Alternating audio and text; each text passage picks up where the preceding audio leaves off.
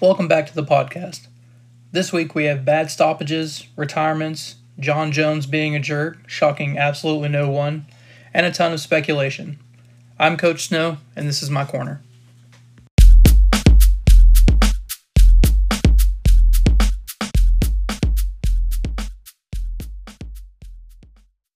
Welcome to the show. We are going to get into a really quick recap of the uh, event over the weekend. Uh, we have a lot to talk about, obviously, so I'm going to try to make it as brief as possible just to keep this thing from running too long. But uh, yeah, so let's just get into it.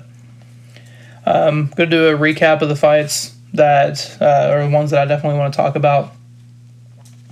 Uh, first, I want to talk about is uh, Jojua, who lost her fight by a um, doctor stoppage at the end of the first round. Um, you know, I've seen some medical stoppages in my day, and I guess that right now in the time of Corona, they're probably going to be a little bit more. Um, they're going to look at these a little bit harder. But in my opinion, I think it was a bad stoppage. Uh, she had a cut on her nose. It wasn't bleeding into her eyes. Um, they barely gave them any time whatsoever between rounds. They had a full 30 seconds to get the bleeding under control. They gave them all of about 10 seconds and then they called the fight off. Um, yes, the cut was bleeding, but they didn't even really attempt to fix it or to close it up. Um, I mean, I think she was losing the fight. Obviously, she got cracked enough to to bust her nose open, so it was bleeding pretty bad. But I don't know that it was a bad enough cut to really warrant a stoppage. Um, so yeah, I'm I'm still gonna say I'm not terribly impressed with with the end of that fight. Um, that's one I would probably like to see ran back because it was it was an exciting fight up to that point. Like I said, I mean, it's she definitely wasn't winning the fight, but to have it taken away from her like that is um, is is pretty pretty ridiculous. So, um, Tai Tuivasa knocked out Stefan Struve, surprising absolutely nobody. Um, I called this one last week, and there's going to be a couple of those fights like that on this uh, recap that, you know, definitely feels good to say that I was right on some of these. Um, but yeah, I mean, as much as I like Stefan Struve, I've been a fan for a long time, and he's definitely not old. He's only in his early 30s. But I just the last couple times I've seen him, I can definitely say that it, it feels like his best days are behind him. Um, you know, the whole fight, he just really stayed backed up.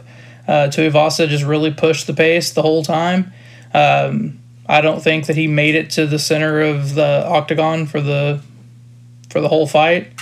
Uh, Tuivasa just kept him on his back feet, and right at the end of the first round, pushed him up against the cage and just started unloading and, and dropped him. So, and the shot that dropped him was mostly blocked. It didn't even look like a really clean shot. So, I just, you know, I like Stefan Struve, but man, he's just, he just, he just looks fragile these days, and it really showed in that fight because, you know, again, it wasn't even a really full clean shot. It didn't even look like a very hard shot in my opinion, but it was enough to just crumple him and they stopped the fight. So, you know, hats off to Tai Tuivasa. I know I'm spending more time talking about Stefan Struve, even though Tuivasa won. Um, I will say that Tuivasa definitely looked, you know, I, it's it seems weird to say that the guy looked lean in the fight because he's really not. Um, but he definitely looked smaller in this fight than I've seen him in previous fights. And he did mention going into this fight that he was trying to get into a position that he wasn't having to cut weight to fight at heavyweight, which is, um, you know, it's 265 pounds. So hats off to him for for coming in um, at a good weight, and he definitely looked a little better. And I'd like to see where he goes going forward in that regard. Um, the rematch that I really wanted to see between Cutelaba and Ankalaev, Ankalaev was in was on this card. Um, definitely a much slower start. Um, uh, we saw a much more composed um, Ion Cutelaba in this fight. Um, but with that being said, even though he was a lot more uh, reserved and I don't want to say conservative, but he definitely wasn't just running out there and and just throwing hands like he did in the last fight. Um, it was very clear from the beginning that Ankalaev was the more dominant fighter and just the better fighter anyway. And then the way that he scored the knockout, and it was, and hats off to that ref for really just letting him fight and for not doing an early stoppage like they did last time. He really let him take some shots, and I was kind of, uh, and I was kind of shocked at how many shots he let him take. But it was, uh, it was an emphatic knockout, um, and it left absolutely no doubt that Ankalaev was the better fighter, and um, so you know I think that we can now put this, we can put this to rest. So good. I'm I'm happy. Um, first round knockout to uh, Ankalaev. Um, Lauren Murphy um, defeated uh, Shakirova. It was Shakirova's debut. I will say that in the first round, I was very impressed with Shakirova. Um, I haven't seen her fight before, and so seeing her come in and fight a veteran like Murphy was um, I mean, I feel like she was looking pretty impressive, but at the end of the first round, Murphy locked her up really bad in the clinch, and you could tell that that really took a lot out of her. Um, at the very beginning, as you know, as soon as the second round started, Shakirova was much slower, um, much more hesitant, and um, you know she had good movement even though she was tired, but she's but she was spending a lot of energy retreating and getting out of the way. And uh, so when Murphy locked her up in the clinch and took her down in the second round, I mean it was just academic. It was uh, not even close. She just took her down, um, absolutely dominated her and submitted her on the ground. So I'm interested to see not only uh, what Murphy does going forward because again, I mean she's I mean she's a veteran. She's been doing this for a long time and uh, she might be if she continues the way that she fought this fight. Um, you know, she's going to be moving into into the the waters of being a contender for a championship fight within the next year or so. Um, but Shakirova, I mean, it was a disappointing debut for her. Uh, but I still feel like you know she took this fight on pretty short notice, and that you know obviously she lost, but I mean especially in that first round. I mean, she definitely showed a lot of potential. So I'm looking forward to seeing her in the future and seeing um, how she bounces back from this loss. Um, you know, again, it's very disappointing to lose that way, especially getting finished in your debut. But, you know, hats off to Murphy. I mean, she doesn't have anything to be ashamed of. I mean, she went out there and, and was and looked, I said, you know, really good. Um, so, yeah, I'm interested to see what she does going forward but that was a uh, it was a pretty disappointing loss. Um, probably my favorite knockout of the night was uh, Hawes, and he absolutely smashed Malkoun. Uh, just wow. Um, you know, Malkoun came into this fight with he was undefeated.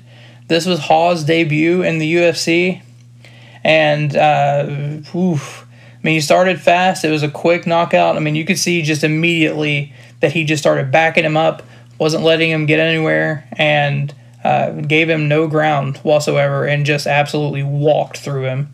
Um, so, end of that undefeated streak, and it was in spectacular fashion.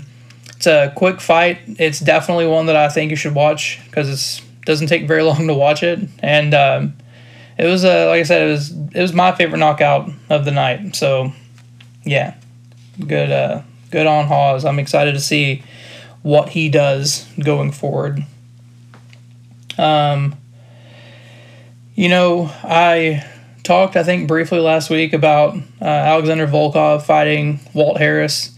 Um, you know, Walt Harris just has he has such an interesting story because he's this he's a fantastic fighter. Um, he's one of my favorite fighters at heavyweight. Um, but you know his his struggles out of the ring, um, his I mean, and you can look it up. There's a lot more that I'm going to be able to do justice here. But his stepdaughter was kidnapped and later found murdered, and um, it clearly um, was weighing very heavy on him. I mean, as it would anybody.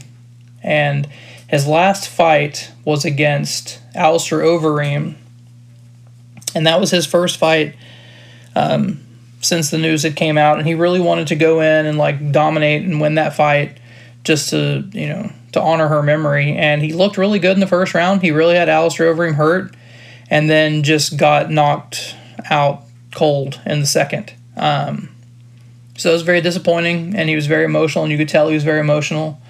And um, you know this this fight was very similar. Um, you know he looked really good, kind of through the opening, but then at the very end of the first round, um, I mean Volkov was controlling the center for the entire first round. So um, it's not that he looked bad, but he did look tighter. Um, his punching was crisper. He was much more composed. He wasn't just going out there and, and throwing. Um, he looked a lot better in this fight, in my opinion. But, you know, the same thing happened here. It was, um, you know, Volkov really took over in the last round or the last minute or so of the first round and had him hurt really bad. It looked like he was going to finish him. And then in the um, second round, he hit him with just a perfect kick straight to the body, and um, and uh, and then just finished him on the ground. Now, the two major points that I wanted to take away from this fight were one, um, I feel really bad for Walt Harris because this is two fights in a row that he has been out there and trying to honor the memory of his late stepdaughter um, only to just get cracked and finished in the second round. I, you know, I don't. Everybody processes grief di- differently. Um, I certainly know that I do, and it's and it's, you know, I, it's not fair of me to have anything to say about this man and how he is handling it, and this might be the best thing for him, but to see him lose two fights back to back um, like this by knockout is um, you know it makes me wonder if he how he's going about this. If it i mean obviously you know it's weighing on his mind. Um, you know maybe it's maybe best for him to some take some time off and um, he can train you know. Some it, it certainly helps me to stay active and you know to process things like that and um, to get the workout in and take your mind off things. Like I, I totally get that, and that might be really good for him. Have him, you know, he can keep training, but you know, to see him lose two fights back to back like this and both in the same way, it's uh, you know, it's pretty disappointing uh, for someone who I feel like is one of the better fighters at heavyweight, and um, it's just clear that these that he's got a lot emotionally going on, and it's really taking a toll on him. The other thing is I think it was pretty clear that, um, especially DC on commentary, was really cheering for Walt Harris in this fight because Volkov hit him with an absolutely uh, textbook perfect kick to the body. Um, you know, if you look at that kick, it was it was not even close to being a low blow. But when he finished the fight, that was all the commentators talked about. Um, until they showed the replay was that it looked like he hit him with a low blow and then finished him. And I just feel like that really took away from Alexander Volkov. Like, look, I get it. You know, Walt Harris is going through stuff. It's been very public knowledge and you know eh, who who wouldn't be cheering for him you know who doesn't want him to have this redemption story to go out there and like honor the memory of his of his late stepdaughter i know i do i mean you'd have to be kind of you know kind of a jerk to not want to see him succeed. But Alexander Volkov is still a huge threat at heavyweight, and he's shown that time and time again. And so for him to go out there and fight the perfect fight, I mean, he really just controlled the center of the octagon the whole first round. He had Walt hurt at the end of the first, came in the second, and hit him with a picture perfect kick to the body and then finished him. It just felt it felt tainted a little bit, and it felt like they were taking away from the performance that Volkov put on by just immediately and consistently insinuating that he had hit him with a low blow and um, that that's how he won and that the referee let him get away with it.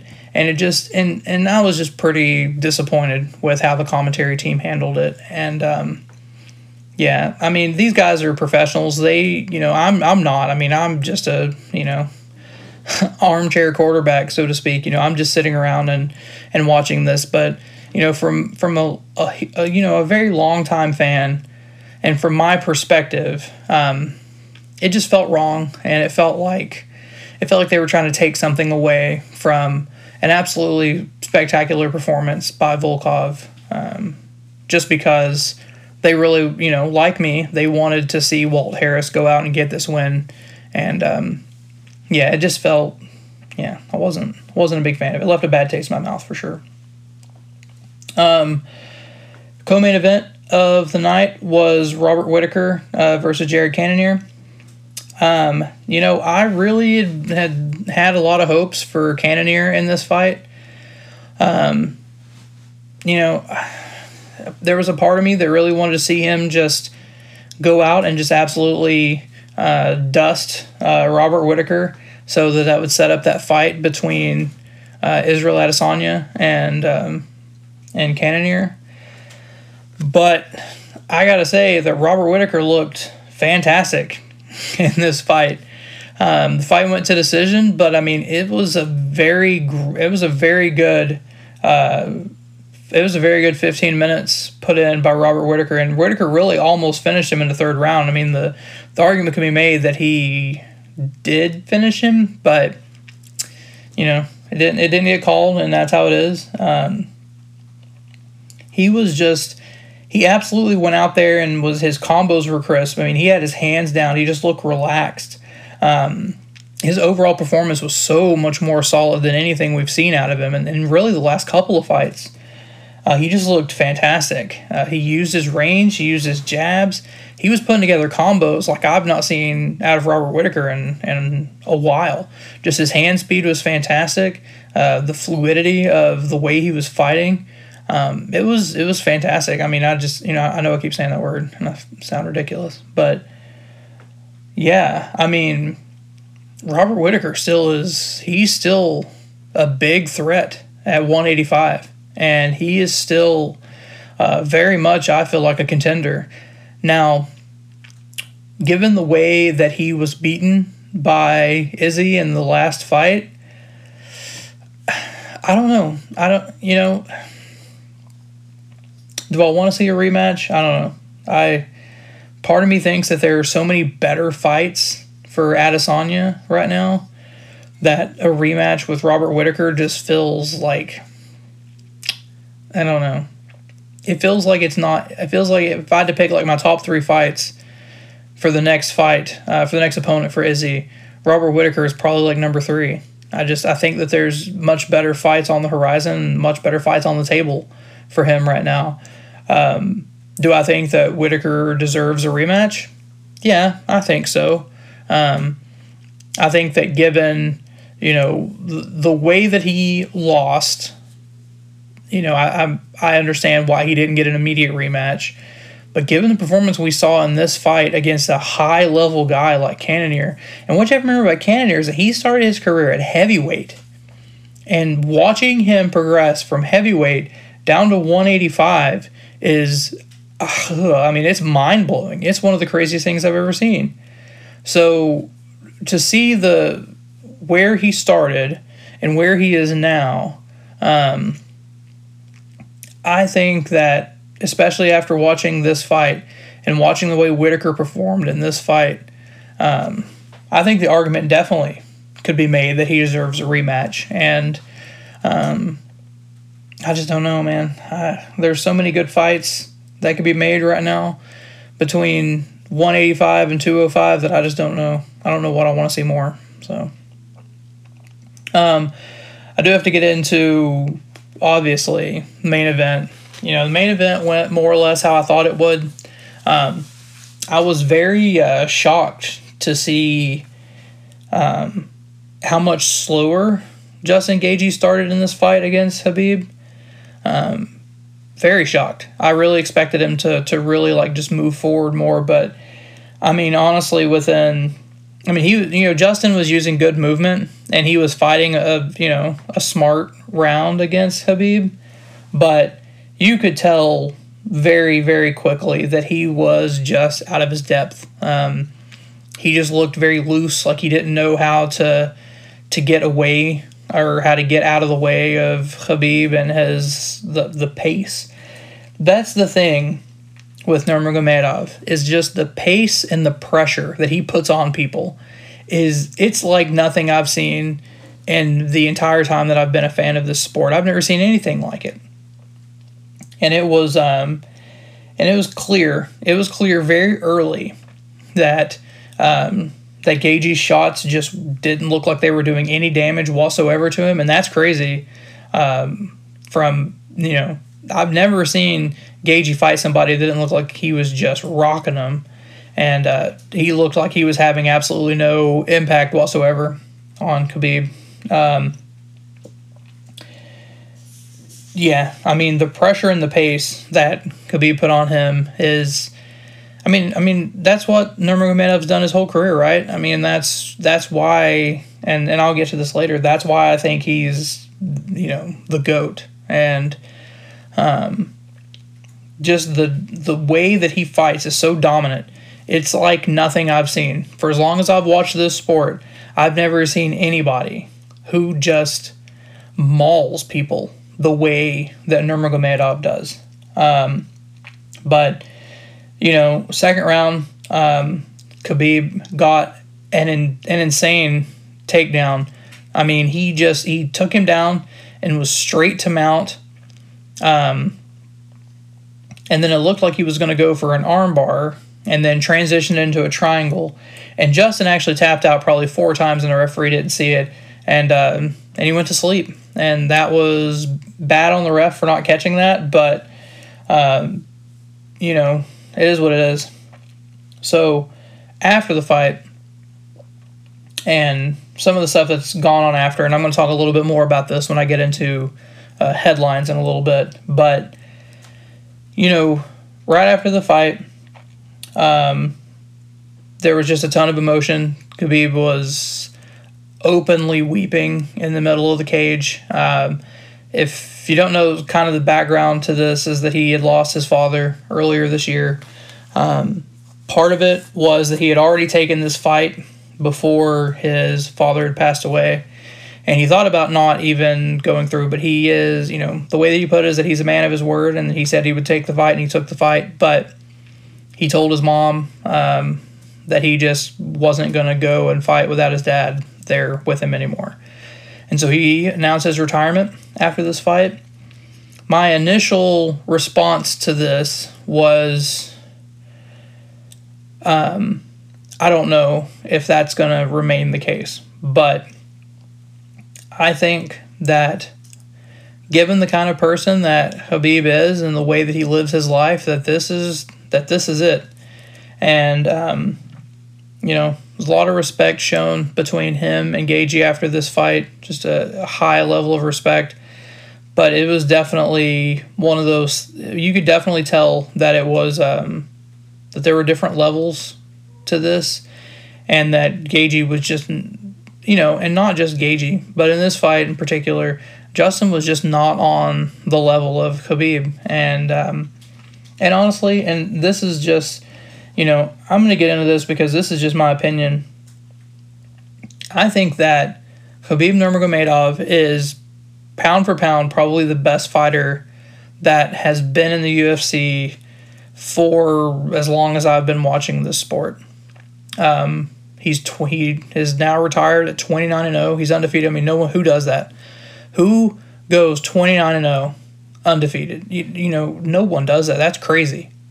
And not even that he went that way, but that he did that by being absolutely dominant. Like he just mauled people.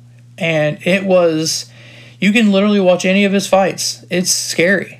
I mean, he is just the pace and pressure that he puts on people.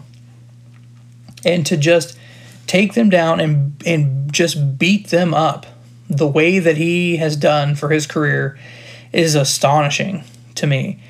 And um, you know, and, and I know I keep t- I know I keep saying this, but I'm going to talk about it a little bit more, and I'm trying to save some of this for the headline segment. But you know, it came out today that Khabib said that he was going to go for the armbar, but that um, he knew that you know because Justin Gaethje was not a quitter, and he said that he knew that Gaethje would not tap, and so instead of going for the armbar, he just locked in the triangle so that if Gaethje didn't tap out, he would just go to sleep and he'd wake up and he'd be fine. But he didn't want to make Gaethje. He didn't want to hurt. He didn't want to hurt Gaethje in front of his parents and his family that were out there. And just you hear something like that, and not only do you have like a you know a higher level of respect because he knew he was going to win. He knew that he had Gaethje beaten, but he could have really hurt him and chose not to. He chose enough restraint to be dominant enough to get the win, but not make his opponent look bad. Like do you like that is so next level to me that I don't even know what to say about it. I mean, it's just that's in that's insane to me. That not only is he this fantastic fighter, he's had this amazing career, he's getting ready to retire, but he still has the frame of mind in a fight that he doesn't want his opponent to look bad, even though he's just dominating. He doesn't want them to look bad or get hurt in front of their family. That's, I mean, what do you say about a guy like that? I mean, um, you know, he lives his life very humbly, and you know, he still like you know lives with his mom, and and and his father before he passed away. But because he made a promise to his mom that he wasn't going to fight without his dad there, he's retiring, and he's retiring 29 and 0, and he's retiring, in my opinion, the the, the greatest middleweight or the the greatest lightweight of all time, um, and one of the greatest fighters of all time. So, yeah. Um, so that's it. That's a that's a quick recap for the week. Uh, we're gonna take a quick break, and when we come back, we will get into headlines.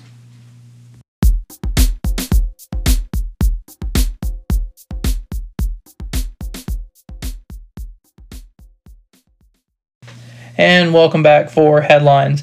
So, this week I really only have one headline, and it's something that I'm going to do my level best to um, stay cool headed about, but it's something that's pretty, uh, whew, pretty upsetting to me.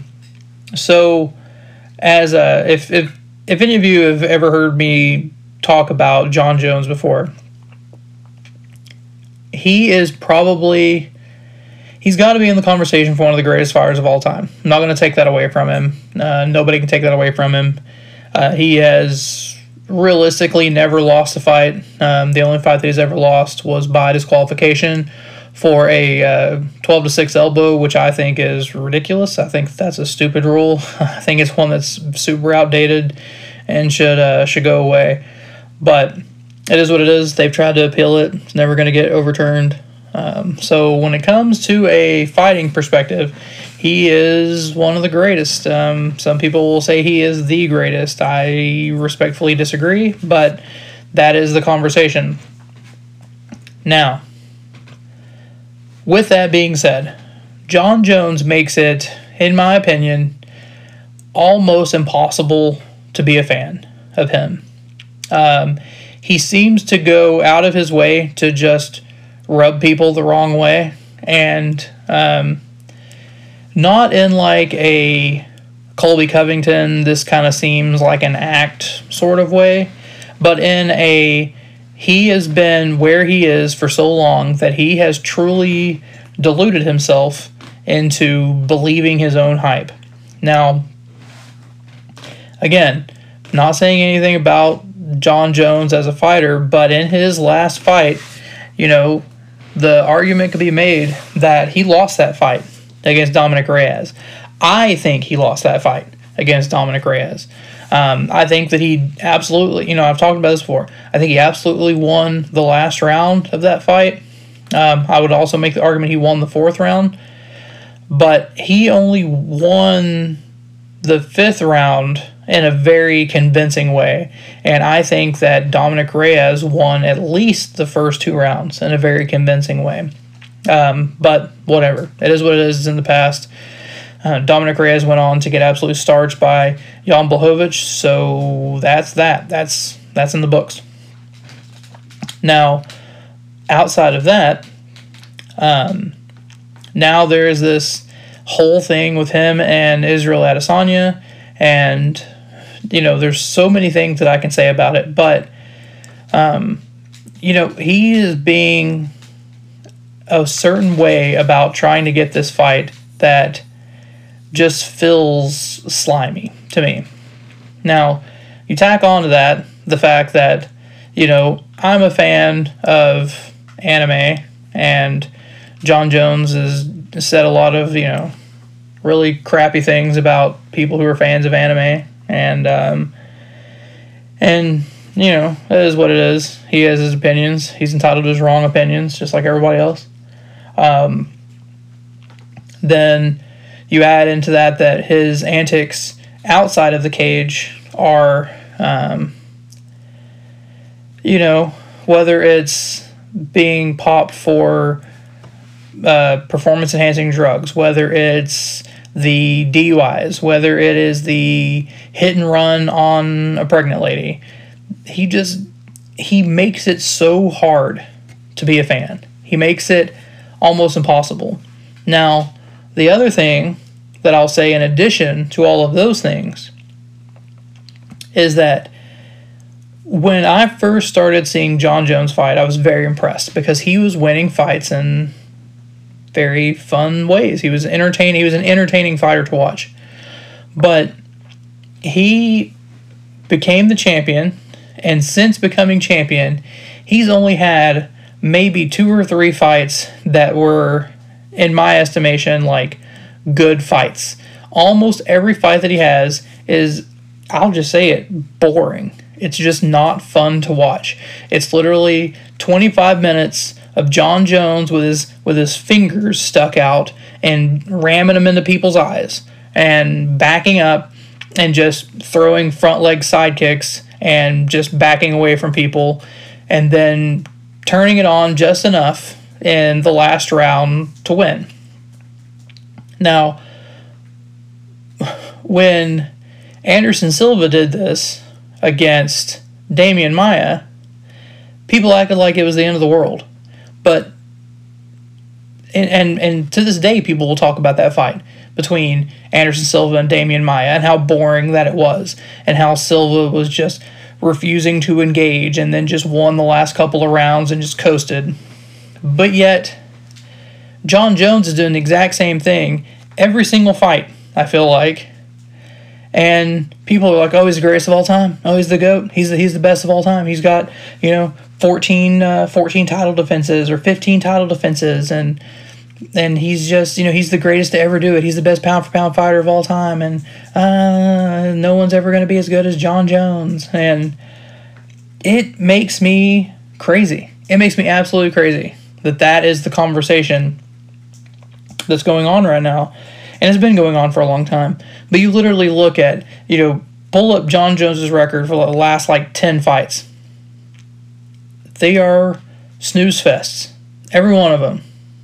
And it is, uh, and it, it's astonishing to me that I've read this headline and it's this thing that Jon Jones is doing now because he is so wound up and so sad and so heartbroken that people are saying that Khabib is the greatest of all time over Jon Jones. And his entire argument, the entire argument that he has, is that Khabib's only had like uh, four title defenses, and Jon Jones has had more than him.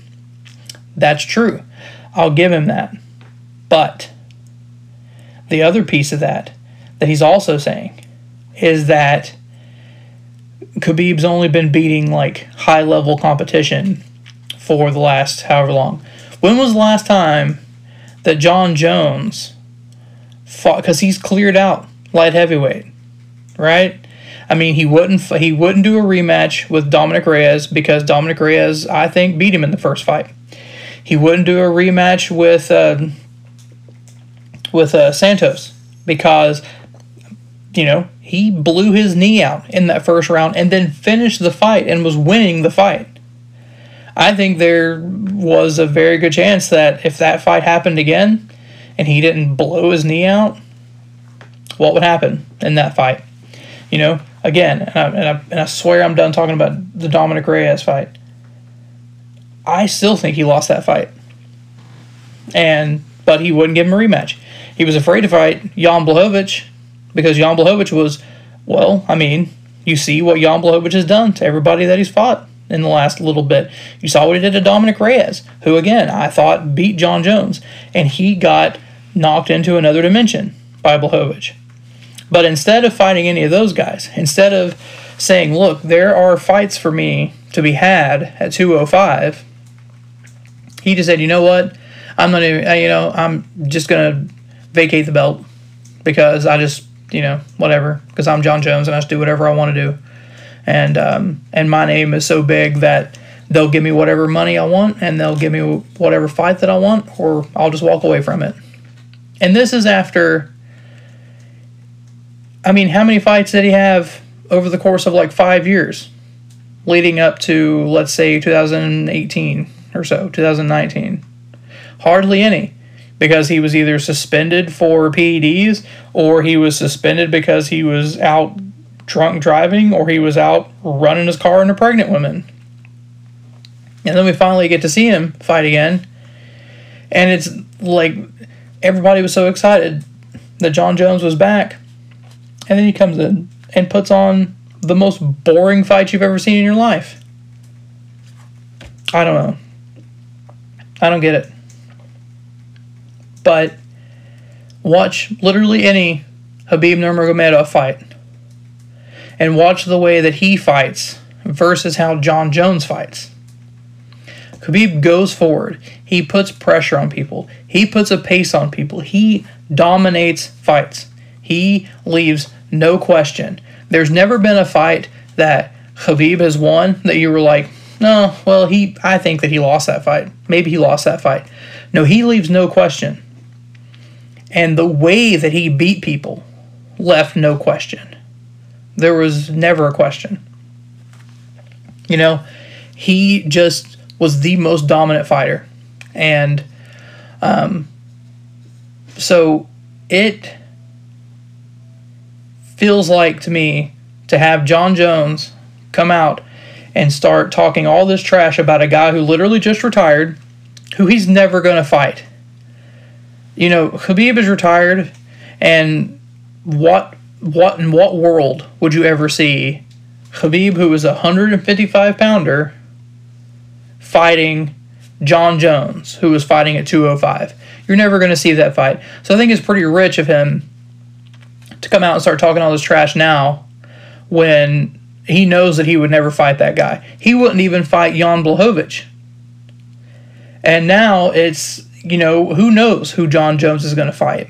Is he going to go to heavyweight, heavyweight and fight uh, Stipe? Who knows? Is he going to go to heavyweight and fight Francis Ngannou? Who knows? Is he going to just talk trash about Israel Adesanya, or is he going to fight him? And if he does, at what weight? It's Jon Jones is is he has a lot of things to say for someone who I feel like doesn't have a lot of a lot of ground to to hold here. You know, he wouldn't fight anybody that was a legitimate contender either at 205 and then he wouldn't just come out and say, "Hey, look, I'm the 205 champion. I'm going to do what DC did and I'm going to step up to heavyweight and be double champ." he just was like, no, you know what? I'm Jon Jones, and I'm too, uh, I'm too much of a badass for all of this anyway. I'm just going to give the belt up, and and the UFC they'll come to me when when they need something or when when they find something that's, uh, heaven forbid, good enough for me to take that fight. And um, it's. It's a lot. And I know I'm ranting raving, but this just it's it's so frustrating to me that Jon Jones loves to talk about people in weight classes he's never going to fight, and he loves to talk about how many title defenses that he's had. But you know, you know, um, Mighty Mouse had more than he did, and you don't hear anybody talking about him as being the greatest of all time because you know he wasn't always the most entertaining fighter to watch. And I think that Jon Jones is the same way. And, you know, if you're a huge Jon Jones fan, good for you. Like I said, I I've got respect for especially the way that he fought early in his career and um, for the names of people that he's beaten. But to barely scrape by on point fighting is not entertaining to watch and it doesn't make you a great fighter. It's to me it's a quality over quantity thing. Like has he won a bunch of fights? Sure. He hasn't won as many as Khabib. Has he won more title defenses? Yes.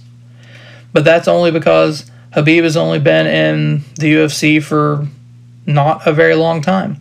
But look at his career in the UFC and how dominant he has been and the way that he has beaten people. And he's still undefeated. And he retired undefeated.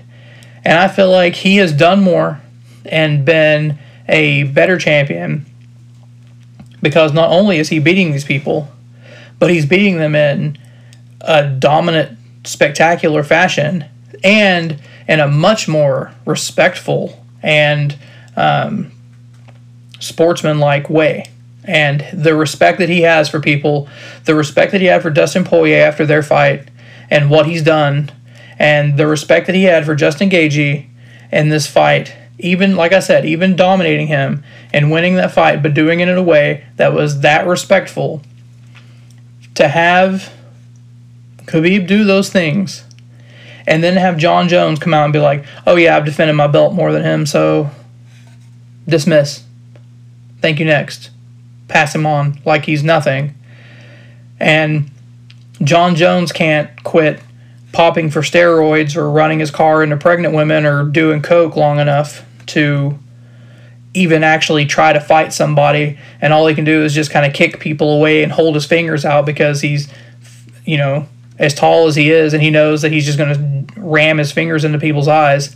Look at any other fighter. There's literally not another another fighter in the UFC who pokes people in the eye more than Jon Jones because that's all Jon Jones does is hold his hand out with his finger sticking straight up so that you can't engage with him, you can't get in his range, and that's just, you know, the people that are the huge Jon Jones fans, they're going to be screaming at me right now. And if you want to come after me, then come after me. But Jon Jones is not the greatest fighter of all time, and that is the hill I will die on. So, um, that's it for headlines. I'm going to take another quick break, and when I come back, uh, I swear I'm going to make it fast, but we're going to do predictions.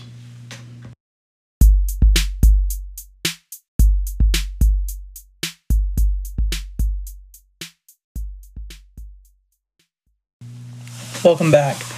Um, whew, yeah, I'm still trying to cool off from that last segment, but I do want to get into uh, my predictions for this weekend. Uh, we have a UFC fight night this weekend between uh, Uriah Hall and Anderson Silva. Um, Anderson Silva has said this is his last fight, win, lose, or draw. This is it. Um, but I, you know, Uriah Hall, I think, is a great fighter. He's one of, he's been one of the people I've really enjoyed watching for a long time. I'm not sure what this fight makes the middleweight division look like after it. Um, Anderson Silva is one of the greatest of all time. That's just all there is to it. You know, I was, uh, I've been a fan of Anderson Silva since uh, 2006, 2007 ish. Uh, long time. And um, you know, I've watched every fight that he's had in the UFC from his debut against Chris Leben, which is still one of my favorite fights. Uh, may pop up on my Hall of Fame before long. Uh, who knows? but it is one of my favorite fights. And uh, Silva's had some of my favorite fights of all time. Not. Um, not his fight with Forrest Griffin, not because it wasn't a dominant fight, because it absolutely was, and it's one of the craziest highlight reel fights of all time. But uh, Forrest Griffin is my all time favorite fighter, and that's just, you know, if, if you don't, you can come at me. Forrest Griffin's my favorite fighter of all time, and uh, oof, man, he looked uh, he looked bad. He looked really bad in that fight, and I'll never forget exactly where I was. And I watched that fight live, and uh, man, I was I was hurt. I was hurt bad from that one. So um, outside of that, Anderson Silva is one of my all-time favorite fighters. Uh, I've been a fan of him for a long time. I've only ever cheered against him in two fights. Um, one was that fight against Forrest Griffin, and the other one was when he fought uh, Chris Weidman. And I'll get into that another time. But other than that, I've been a huge fan of the Spider, and you know, but he is well past his prime, and that is apparent to anybody that's watched literally any of his last couple of fights. Um, and when he lost to Adesanya. I really thought that should have been his last fight. That was definitely a passing of the torch kind of moment, a changing of the guard, if you will. And um, so to see him still fighting after that fight, I just, know, it hurts my heart. But um, in this fight, you know, I think that, you know, like I said, I think Anderson Silva is definitely past his prime. I think that Uriah Hall is still young. I still think he's got a lot of fights left in him and a long way to go. Um, but he, you know, again, hasn't been super impressive. He hasn't been very active in the last few years, and I just don't know. I don't know about this as a as a main event fight. I think that Anderson Silva still draws because of who he is. Um, I think that Uriah Hall is always a threat. I think he's always in the in the conversation, but I don't know how I feel about this fight. To be honest with you guys, I just, especially as a main event, I think this would have been a good fight to have had on this past weekend as a as a main event, or uh, even the featured prelim. But I get that it's Silva's retirement fight, so they're going to give him the main event. But I don't know. I don't know, guys. Um, as far as a prediction goes, I'm going to go with Uriah Hall by decision. Um, there really are only two other fights that I wanted to touch on very quickly, and that is a co-main event between Andre Fili and Bryce Mitchell. Um, Touchy Fili is is one of the most entertaining fighters. He I, I really like this guy for some reason. Um, he's not always super impressive, and he's fighting a top 15 guy in Bryce Mitchell. Um, I'm going to go with my hope on this fight, and my hope is that Andre Fili wins by knockout inside of two rounds. Um, I don't know, but I man, he's just I don't know why. I mean, he hasn't really like given me, I guess, a really good reason, but he's just fun to watch, and uh, and he's he's one of the he's one of the guys that I'm always looking forward to when his next fight's going to be. So I'm going to go Andre Fili in this one. And then the last fight that I want to touch on is Maurice Greene versus Greg Hardy. Um, man, I tell you, the UFC they're they're doing their best with Greg Hardy to make him uh, someone that people care about, but at the end of the day, is just a big, goofy looking dude who has a lot of domestic violence allegations, and um, those things stick to you. And um, given what we know about most NFL players, I'm inclined to believe. I'm inclined to believe the allegations, um, especially kind of look at the guy and he kind of, you know, I don't know. I guess it's probably wrong of me to say that, but he just kind of looks like he's uh, beat up a couple of women in his days. So um, he's going to be fighting Maurice Greene again. I don't know if we're ever going to actually see Greg Hardy fight somebody substantial in the UFC. Um, they keep going out of their way to put him in these fights with people who they think he's going to go out there and just smash. And, and he has been. I mean, he hasn't been. It's not that he's been unimpressive as a fighter. I'm not saying that, and I don't mean it that way. Um, mean, he has had some pretty high profile knockouts, and um, but you know he also lost his like main event debut because of a, a disqualification. So I just I feel like he is a big name and a draw, and that they want really badly to to give him this push.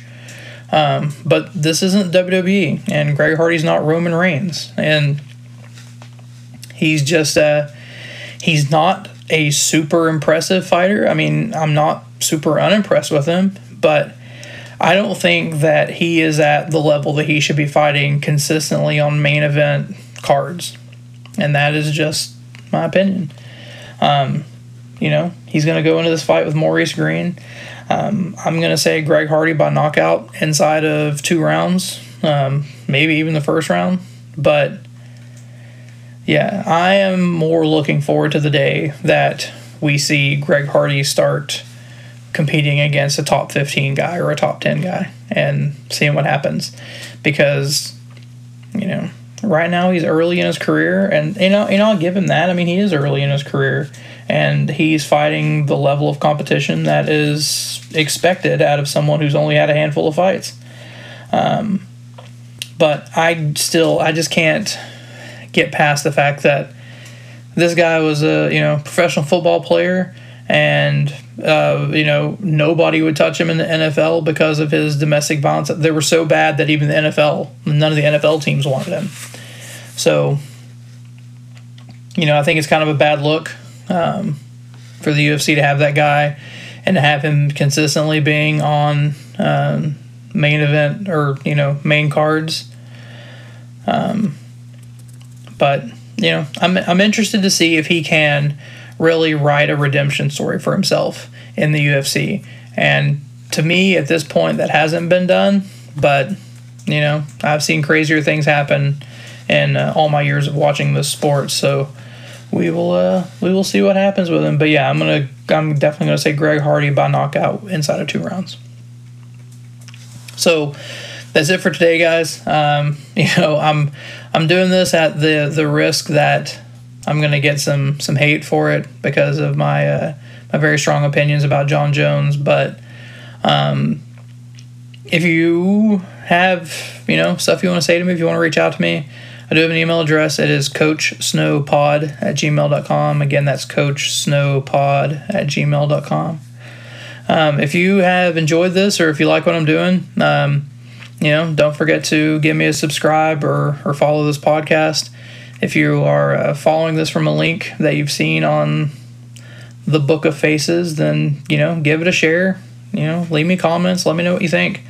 Um, I have had today, two people asked me when the next episode was, and uh, that makes me feel pretty good. So uh, I'm going to keep doing this for as long as I can.